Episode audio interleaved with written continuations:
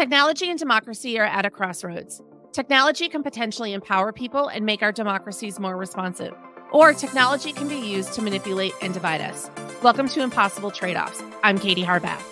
In this weekly podcast, we'll talk about and analyze the most fascinating headlines. We'll make predictions about where things are going, and we'll talk to experts about the challenges we face and how we might look for solutions.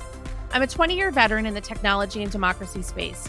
I moved to DC from Wisconsin in 2003 to work on political campaigns. In 2011, I went to Facebook, where over the course of 10 years, I built teams worldwide that work with politicians and governments on using the platform to engage with constituents. I also coordinated the company's work on elections. In 2021, I created Anchor Change, a consultancy and Substack newsletter focused on the intersection of technology and democracy. I've seen a lot. I've been in rooms making tough decisions where you have to weigh some difficult choices. I call them impossible trade offs.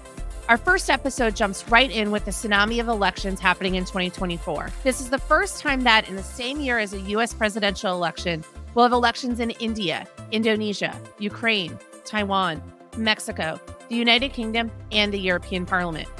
In total, we are tracking 65 elections across 54 countries. That is not only a huge geopolitical moment for the world, but a lot of fronts to protect the integrity of elections. In future episodes, we'll interview experts on content moderation, how companies balance freedom of speech and the need to protect people from harmful content. We'll talk about the role of AI and shifts in online political advertising.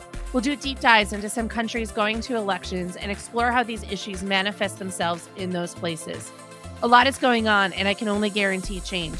I hope this podcast will help you make sense of these developing events, be prepared for what will happen next, and understand how these issues impact you and others around the globe. Be sure to follow this show on your favorite podcast platform so you don't miss a single episode. I look forward to discussing impossible trade offs with you.